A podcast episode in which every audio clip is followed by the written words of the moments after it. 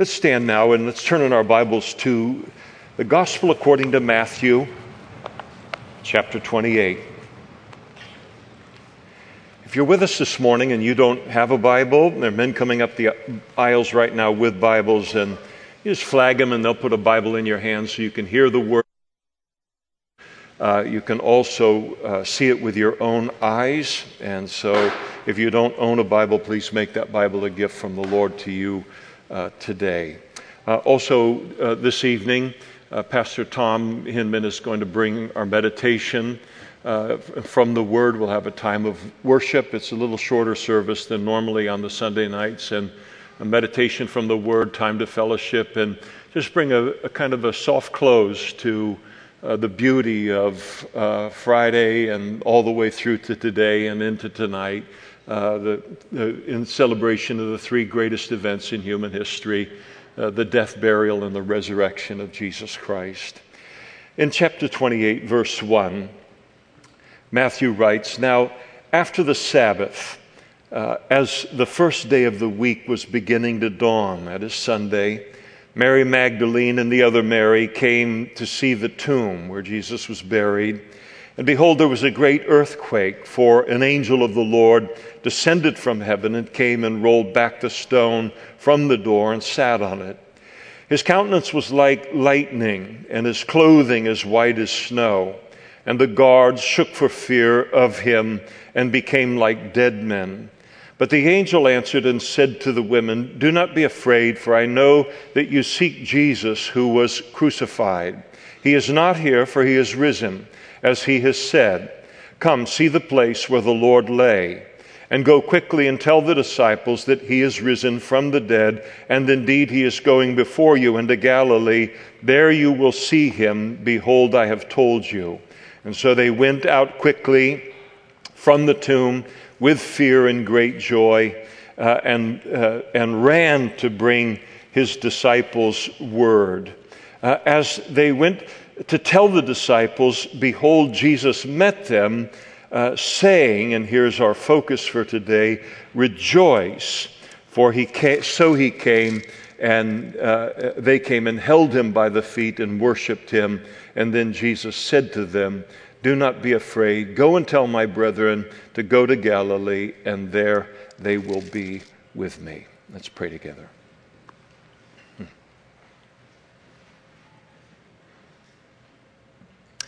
Father, we thank you this morning from the depths of our hearts and with a a sanctified, um, quiet, for this capstone that you placed upon your Son's death on the cross for our sins, in his burial, the clear evidence of his death for our sins, and then, Lord, this resurrection and we just want to acknowledge, all of us that know you, that there is no other explanation for the quality of life that we live every day and every night apart from your Son's resurrection. Thank you for his resurrection. Thank you for all of the theology of it. And thank you for the quality of spiritual life it has produced in each one of us. We pray that as we explore those things this morning, you would bless us, add the witness of your Holy Spirit to these things, so that our hearts might rejoice in a way that is proportional to the magnitude of these truths and realities. And we pray for this work of your Holy Spirit in Jesus' name. Amen. Please be seated. I think that very often for us, even as Christians, we're uh, pretty clear on the reasons for Jesus' crucifixion and his death upon the cross. That it was required of him in order to provide us with the forgiveness of our sins. But I think, in terms of the importance of the resurrection to our Christian lives and the resurrection to the gospel, that the gospel, the good news of God's offer of salvation, required Jesus' death, burial, and resurrection. The significance of that resurrection can be a little, uh, a little more fuzzy uh, for us. And so this morning we want to explore that a little bit. And I want you to notice there in verse 9, once again, that Jesus' commentary to the women who came uh, not to discover a resurrected Jesus that morning, but uh, to further uh, anoint his dead body. Uh, they were as surprised as anyone at his resurrection, despite being forewarned related uh, to it. And Jesus, as he meets with them, uh, he summed up his resurrection and the impact that he desired it would have upon them with a single word there in verse 9, the word rejoice, communicating that from Jesus' perspective, there's something about his resurrection that has not only given every Christian in the world a cause for rejoicing, but it is a cause for rejoicing in the uh, entire world itself. You notice that he doesn't say, and the implication of, it, of that rejoice isn't rejoice for me. I died, I was buried, now I've been risen from the dead, so rejoice for me uh, in, in my resurrection. No, he's telling them to rejoice because there's something about his resurrection from the dead that is a cause for rejoicing in every single Christian. And that then raises the question why is this resurrection such a cause for rejoicing? We know that joy um, is never a self existent thing, it's always a response to a reality, it's always a response to uh, some kind of uh, good something uh, in our, our lives that then that becomes the response to it. And when Jesus called on them and he calls us to rejoice, it's because the resurrection has uniquely provided us uh, with causes for uh, joy. So, in our remaining time here, I just want to take some time to remember, and even more than that, to savor the indescribable blessings that Jesus' resurrection has brought uh, into our lives. I kind of think about it in terms of one of those little taster mini boxes of See's candy. And if you've ever been given one or if you've ever bought one yourself, uh, there's 15 of them in a box. And uh, I, I, haven't eaten so many of them that I've committed that to memory. I did Google it. Um, but uh, but each one of those candies is uh, very, very different one from another, and yet, in my humble opinion, each of them very, very uh, tasty. And you take a piece of that See's candy and you put it in your mouth, and, and then you just savor the uniqueness of that, that blessing, and then it becomes a part of us. And I know that the things that I'm going to share here this morning are truths that were are, are familiar to us. But it isn't just so that that might be something where we say in our minds, I already know that, but to just stop and to think about um, what that particular issue related to his resurrection has brought into our lives. The quality of life that we're able to live and that we have as Christians because of that that resurrection. And so, my hope is for those of you who are here today and you're not yet Christians, that uh, as we talk about the blessings of the resurrection, you'll recognize that God wants those to be blessings in your life, for you to see the need for those things in your own life, and that you would become a Christian uh, today as well. First of all, the resurrection of Jesus is a cause for joy because it declares Jesus uh, to be the Son of God. Uh, uh, just as he claimed, and uh, it is demonstrated in his resurrection, is true. His claim to be divine, his claim to be uh, the Son of God, but also uh, God the Son. During Jesus' public ministry, he repeatedly uh, declared himself to be equal with God the Father. And he claimed that the Father would raise him from the dead on the third day.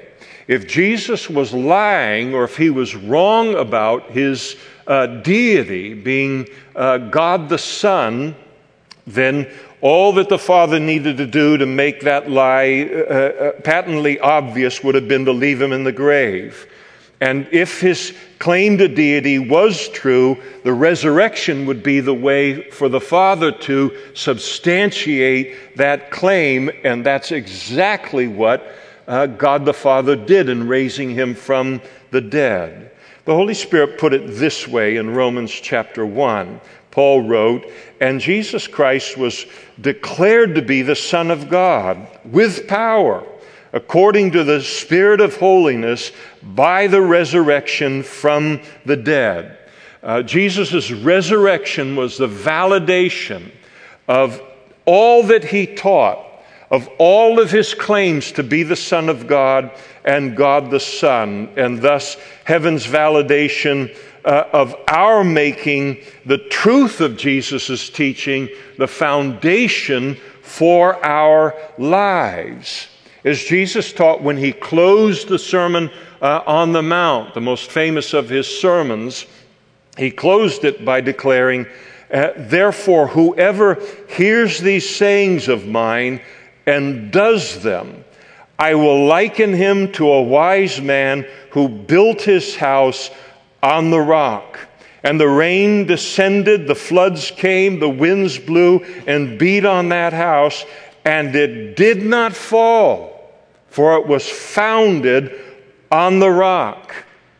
And our lives are built on something that is rock solid when it is built upon the truth that Jesus taught about himself and in all ways, and that truth validated by the resurrection by God the Father. And so you just stop and think about the rejoicing that is ours in that. And all of our lives as Christians have tested uh, the truth of this. There's not one of us that gets out of life, Jesus knew it, without storms. Without storms that are so great it would blow the entire structure of our life into a complete heap and collapse.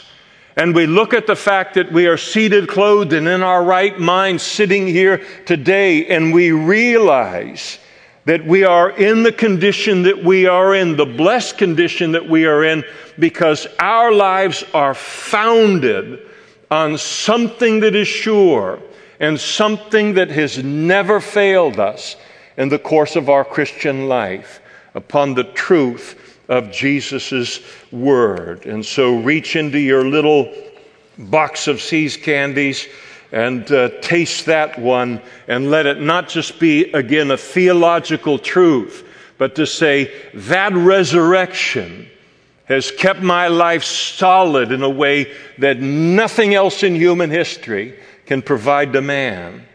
And then, second, the resurrection of Jesus is a cause for joy because it reveals him to be the promised Messiah, the promised Savior of the world.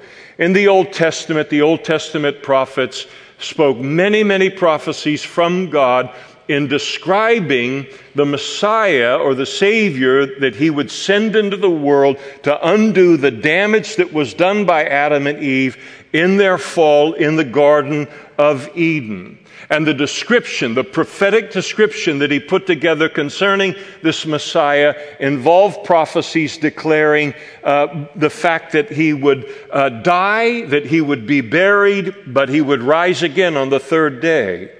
Isaiah chapter 53 clearly predicted the death of Messiah. Isaiah writes, And he, that is Jesus, was taken from prison and from judgment and who will declare his generation? For he was cut off from the land of the living. For the transgressions of my people he was stricken. And they made his grave with the wicked, but with the rich at his death, because he had done no violence, nor was any deceit in his mouth. Later in that same chapter of Isaiah, Therefore, uh, God declares, I will divide him a portion with the great, and he shall divide the spoil with the strong, because he poured out his soul unto death and was numbered with the transgressors, and he bore the sin of many and made intercession for the transgressors. And yet, in that great messianic psalm, Psalm 60, 16 in the Old Testament, verse 10, the Lord declared that when the Messiah come, not, came, not only would he die, but he would not remain in that condition long enough for his body to see corruption. In other words, he would be raised, and he would be raised very soon after his death. Isaiah chapter 16, verse 10, David wrote by the Holy Spirit, For you, he says to God, will not leave my soul in Sheol. And then he declares concerning the Messiah, Nor will you allow your Holy One to see corruption. And if Jesus had been born into the world, if he had been born of a virgin in the world, if he had lived an absolutely perfect and sinless life, if he performed all of the miracles that he performed and taught all of the amazing truths that he taught, and he died and was not resurrected, he could not be the Messiah because he would have failed to fulfill uh, the prophecy that was given uh, in Psalm 16:10 concerning his uh, raising, uh, being raised from the dead, and his resurrection confirms the fact that our faith in him as our Messiah or as our uh, Savior is perfectly placed. That the truth concerning Jesus, the truth that he taught, was, is not only, as we've just seen previously, the foundation that is able to keep us stable in the nitty gritty and demands of a fallen world. Uh, but here uh, is the recognition that our faith in Him as Savior is not a blind faith, but it's based upon the surest thing that exists in the world. And that is the very Word of God uh, itself, the more sure word of prophecy, as Peter uh, put it. And so uh, the uh, opportunity, the cause for rejoicing in that. I think we've all experienced it in our uh, Christian lives where um, our faith is attacked. Uh, sometimes it can be attacked in a university classroom. Sometimes it can be attacked uh, within a family. Sometimes it can be attacked um, through uh, media or entertainment. And sometimes it can just be a demonic attack upon our own heart and, and the attempt uh, of the devil to try and get us uh, to doubt the sureness uh, of, of Jesus as our Savior.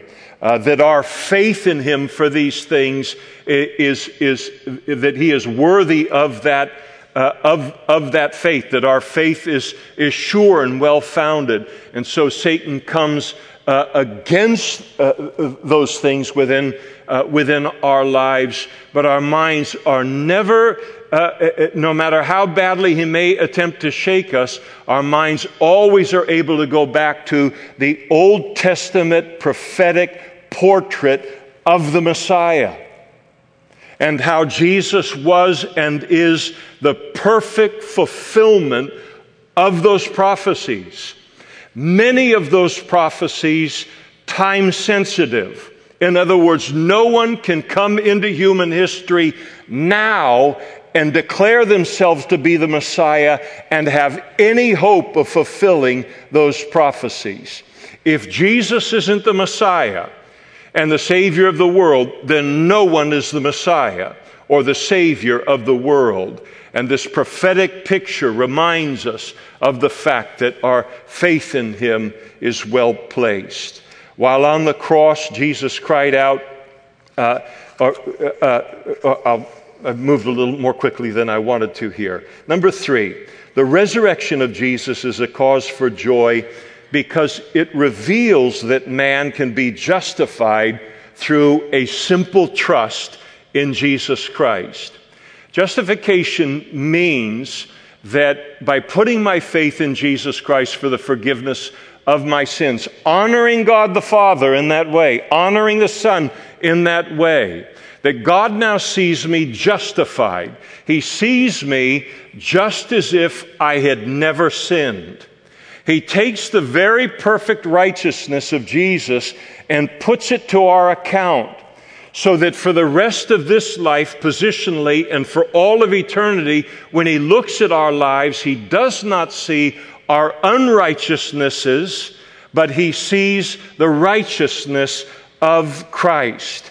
None of us could ever produce our own right standing uh, before God on our own.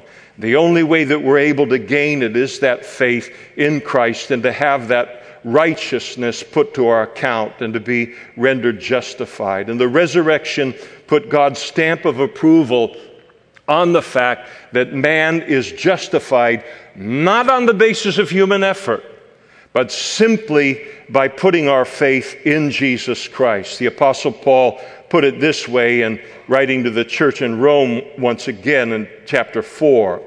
If righteousness by faith could be imputed to us, uh, I'm sorry, it, righteousness by faith is what it's referred to there, shall be imputed to us who believe in him who raised up Jesus, our Lord, from the dead, to us uh, through him who was delivered up because of our offenses and was raised because of our justification. And so during Jesus' public ministry, he declared that he would provide the full and satisfying payment for the forgiveness of our sins. He declared concerning himself, uh, the Son of Man did not come to be served, but to serve and to give his life as a ransom for many. And then the hour of his crucifixion came. Jesus paid, died to pay the price for the forgiveness of our sins. But how are we as human beings to know that what he said in this regard was true, that his sacrifice was acceptable to God the Father for the forgiveness of sins? And the answer to that is the resurrection. The resurrection is the evidence that the Father accepted the perfect sacrifice of the Son for the forgiveness of sin. And again, that our faith that we have placed in Jesus, that faith is very, very well placed and will never, ever leave us uh, disappointed. I think about, in this regard, Horatio Spafford's uh, famous hymn, It Is Well With My Soul. And I I mean, what Christian can uh, ever sing joylessly uh, that those lines that in that hymn that go like this: "My sin, oh the bliss of the glorious thought, my sin not in part, but the whole, is nailed to the cross, and I bear it no more. Praise the Lord, praise the Lord, oh my." Soul. While on the cross, one of the final things, Jesus spoke seven things on the cross, and one of the final things that he declared concerning uh, his death upon the cross is he cried out uh, uh, tetelestai, It is finished. And the word, in speaking of our salvation, and the word tetelestai means to be paid in full that the debt that was owed by virtue of our sin was paid in full by Jesus upon that cross. And so you stop and you think about someone, and maybe you've been in this place or are in this place. We can all certainly understand the illustration. Uh, think of the relief that someone would feel if they owed this enormous financial debt a debt that they could never pay off in their lifetime. And someone stepped in and then uh, paid off that debt. It would be like the weight of the world being lifted off of their shoulders. I mean, they would leave wherever they had that meeting and learned about this truth. They would leave be, and be walking six inches off of, of the ground. But think of the debt of our sin all of the guilt, all of the shame, all of the regret that most of us have related to our sin, all of the hopelessness in the face of sin, and all of that has been lifted off of us, off of our shoulders. And what an enormous burden that will break the body, break the mind, break the emotions in anyone related to the regret related to our sin, and what a weight has been lifted off of each of us as uh, Christians and what a cause for joy that is. So often, in terms of these causes for rejoicing related to the resurrection, they are things that we live in. And some of us have been Christians for decades. I have been. And these, these truths are important part of our life, but they become so much of what I live in. It's how I operate. It's how I process life. It's how I process my own life. That I begin to take them for granted. I forget about them. And I can forget about the blessing that they are in my life and the quality of life that I have the privilege of living every day that would, I would never otherwise be able to even remotely approach. The resurrection of Jesus is a cause for joy because it reveals his victory over hell, his authority over hell. John, the, uh, the apostle John, in Revelation chapter 1, he sees Jesus in his uh, e- eternal glory in heaven, and he wrote, And when I saw him, I fell at his feet as dead. But he laid his right hand on me, saying to me, Do not be afraid. I am the first and the last. I am he who lives and was dead. And behold, I am alive forevermore. Amen. And I have the keys of Hades and death. And by the time Jesus got done with it in his resurrection, with death and with uh, hell, he had not only defeated them, but he had reduced them to keys on his key ring. And when you, a key on a key, a key represents authority. It represents authority over a lock. It represents authority over a door. It represents authority for the room that lies on the other side uh, of that uh, door. You can unlock it or lock it uh, anytime that you want. And Jesus has complete authority over death, over hell, because he has defeated them in his resurrection. And we stop and think about the blessing and the joy that is ours as Christians to live the life that we live. Hour in, hour out, day in, day out, year in, year out, without a single thought of ever ending up in hell one day or ever ending up in an eternal judgment related to our sin, a judgment that we would justly uh, deserve. And, and the reason is because we've been saved in Jesus' death, burial, and resurrection from the righteous wrath that our sin was due. Again, in uh, Romans chapter 5, much more than having been justified by his blood, we are saved from wrath through him. For if when we were enemies we were reconciled to God through the death of his Son, much more, having been reconciled, we are saved by his life. Think about that issue alone about the quality of life that is ours as Christians to be able to live our lives completely unburdened by the thought of, of hell, by the, uh, uh, that, the possibility of hell related to our lives, and, and, the, and that judgment that has been lifted off of us in Christ. The resurrection of Jesus is a cause for joy further because it has provided us with a high priest who currently sits at the right hand of the Father and whoever lives to make intercession for us and who's able to save us, the Bible says, to the uttermost. Hebrews chapter 7, verse 25. Therefore, he, that is Jesus, is also able to save them to the uttermost, those who come to God through him, since he ever lives to make intercession for them. Uh, Romans chapter 8. Who is he who condemns? It is Christ who died and furthermore is also risen, who is even at the right hand of God, who also makes intercession for us. There's hardly a more comforting thought for the child of God in the time of great pressure and great difficulty, great trial that comes into our life, than the knowledge that Jesus is presently praying for us. Eh, eh, eh, no matter if we are not on one other person's prayer list, we are on his prayer list. And he knows exactly what's going on in our life, exactly the situation, and he intercedes for us. And what a comfort that is to us. When it talks about him as a high priest, there's a, a an element of it uh, uh, of him as an advocate related to that, or as a defense attorney in heaven before the Father.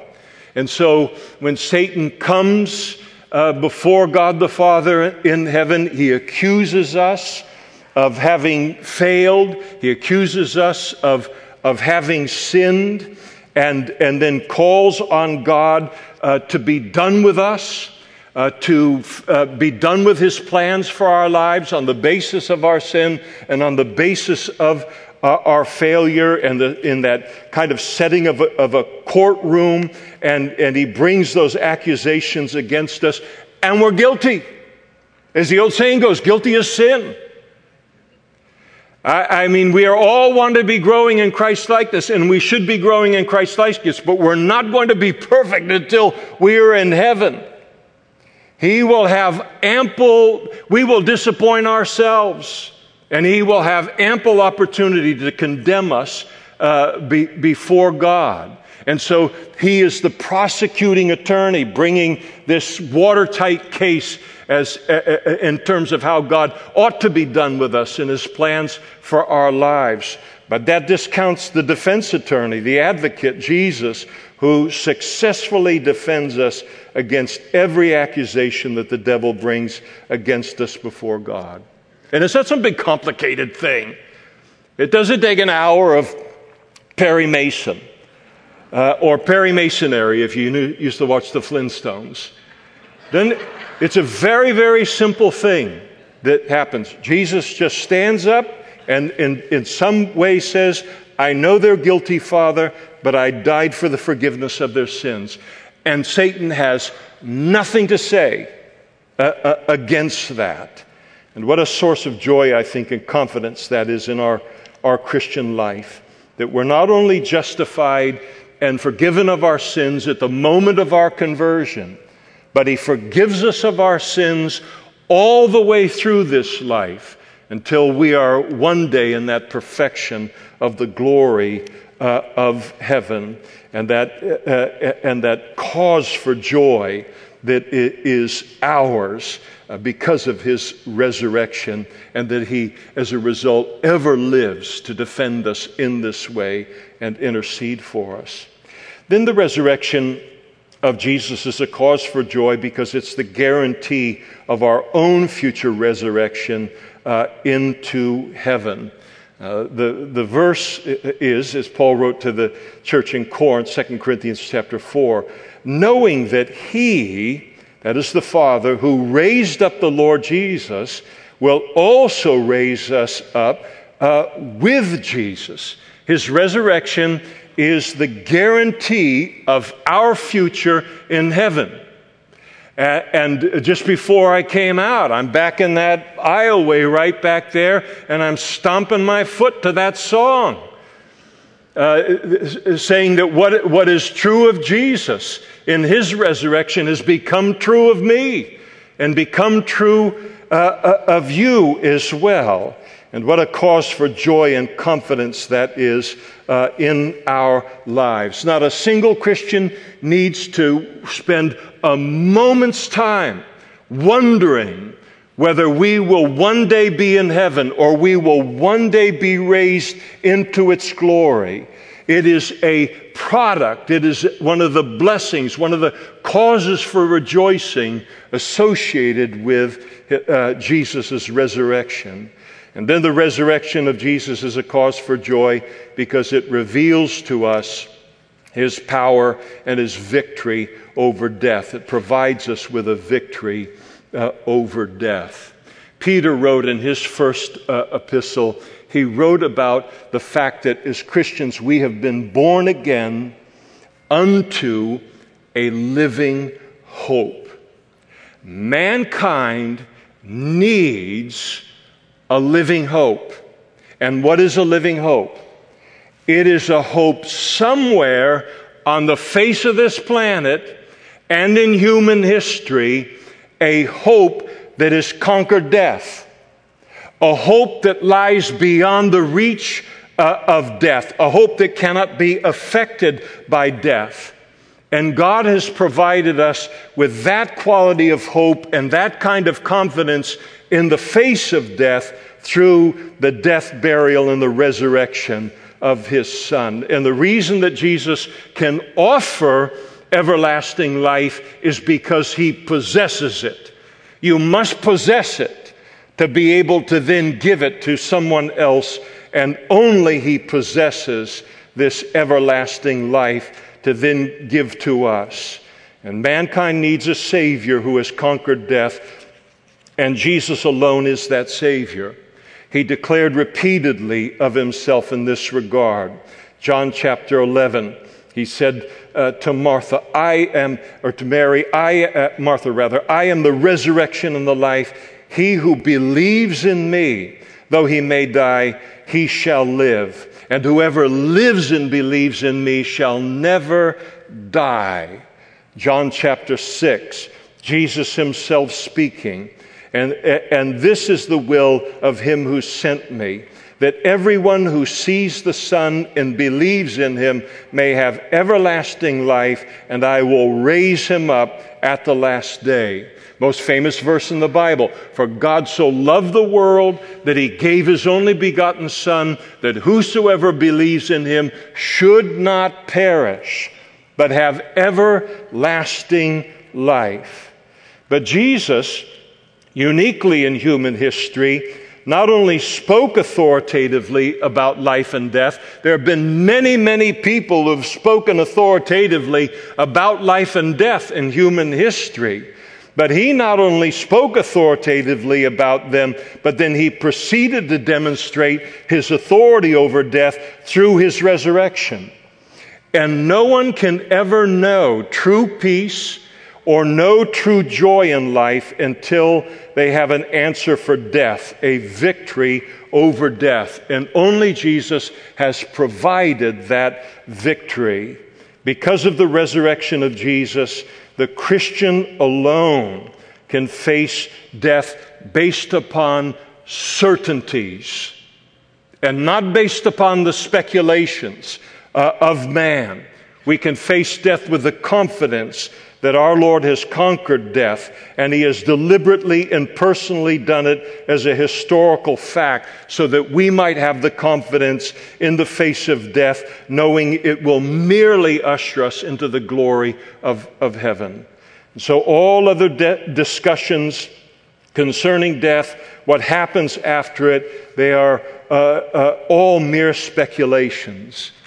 I never tire of the words of Sir Michael Faraday, who was a very strong Christian and one of the foremost scientists uh, in, in, in, modern history and, uh, and, certainly in his day.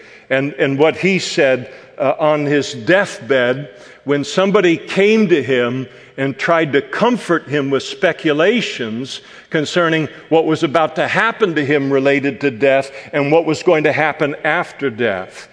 And, uh, and Sir Michael Faraday said to the man, Speculations? He said, I know nothing about speculations. I'm resting on certainties. I know whom I have believed and I'm persuaded that he is able to keep that which I have committed unto him against that day. And it is the resurrection that gives us, and only the resurrection that gives a person that kind of confidence in the face of death. And no thinking person in life can experience uh, joy who does not have, number one, an explanation for the origin of death, its existence and then an explanation or a, a hope in the face of death uh, that is beyond speculations. The apostle Paul wrote in this regard, 1 Corinthians chapter 15, but now Christ is risen from the dead and has become the firstfruits of those who have fallen asleep. For since by Adam came death, by man also came the resurrection of the dead. For as in Adam all die, even so in Christ all shall be made alive. And what a joy it is that is ours as Christians to have this confidence that we, we live with, but so often we don't trace it back to its origin.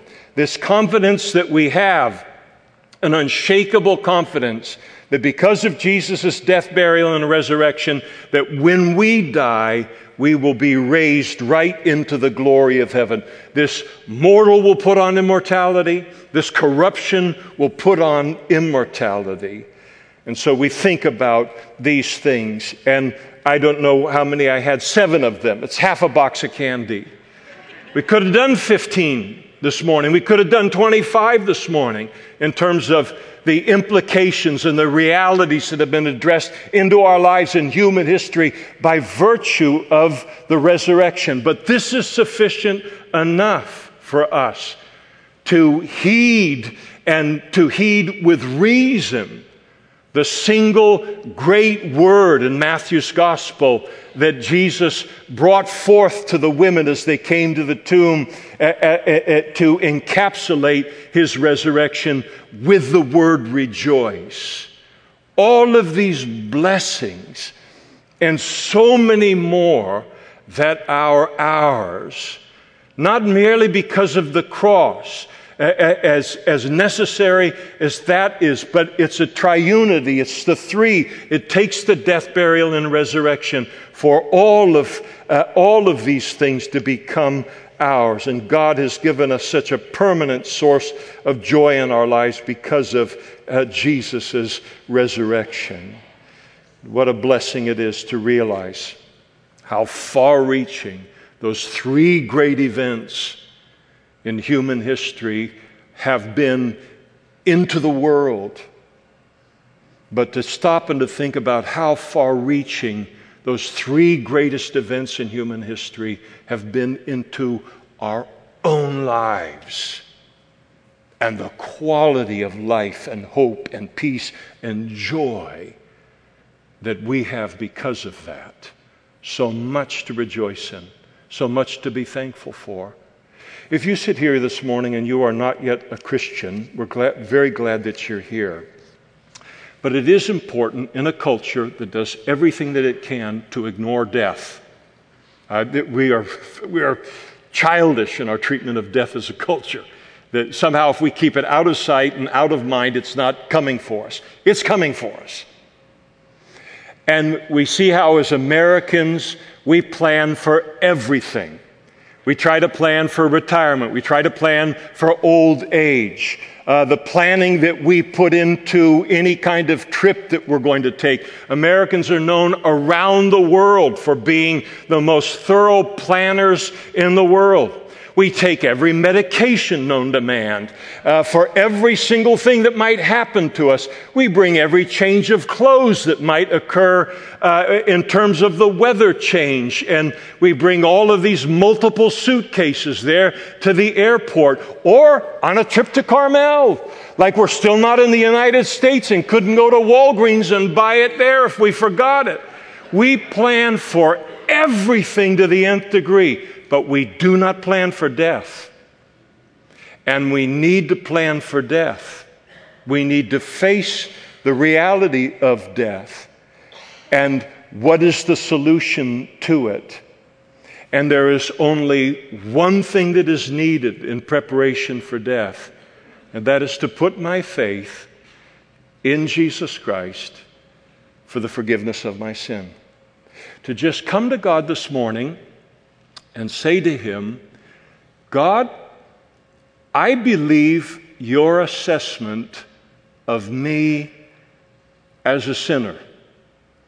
I've been less than perfect all of my life. I can't complain with that assessment. And God, I even believe that you are so holy that but one sin in my life disqualifies me for a relationship with you.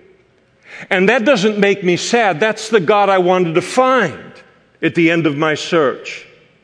But I also believe that you loved me so much that you sent your son to die on that cross as the full and satisfying payment for my sins, and he was buried and rose again on the third day so that I might put my trust in the Savior that pleases you and pleases heaven. And so I do this morning.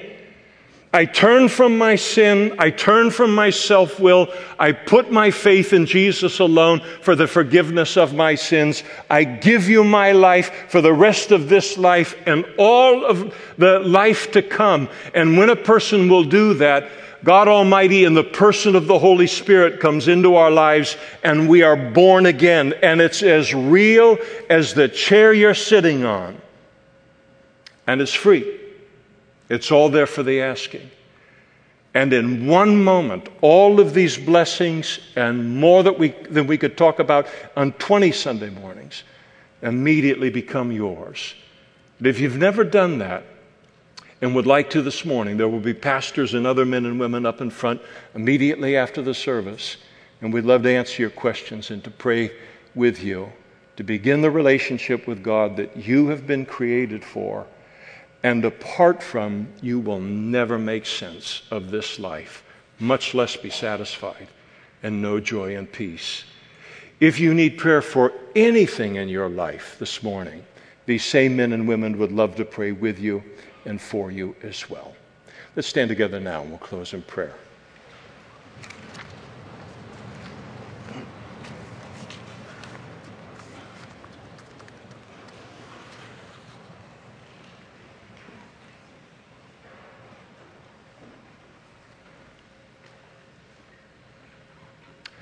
Father, this morning we marvel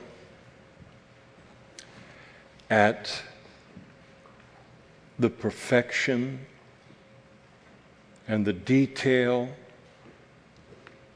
of the perfection found in your Son, in His salvation, in our Savior, the perfect match that it is to our need physically, emotionally, mentally. This is what we've been created for, and most of all, spiritually. And again, we acknowledge that no one but you could have assessed, it, assessed as thoroughly the catastrophe of that fall of Adam and Eve in the Garden of Eden to see the implications with the kind of clarity that you have much less than to provide, Lord, for each of us a salvation that would overwhelm all of it. And you've done it. And we rejoice and we say thank you. And we say thank you in the name of that Savior. In Jesus' name, amen. Mike, would you close us?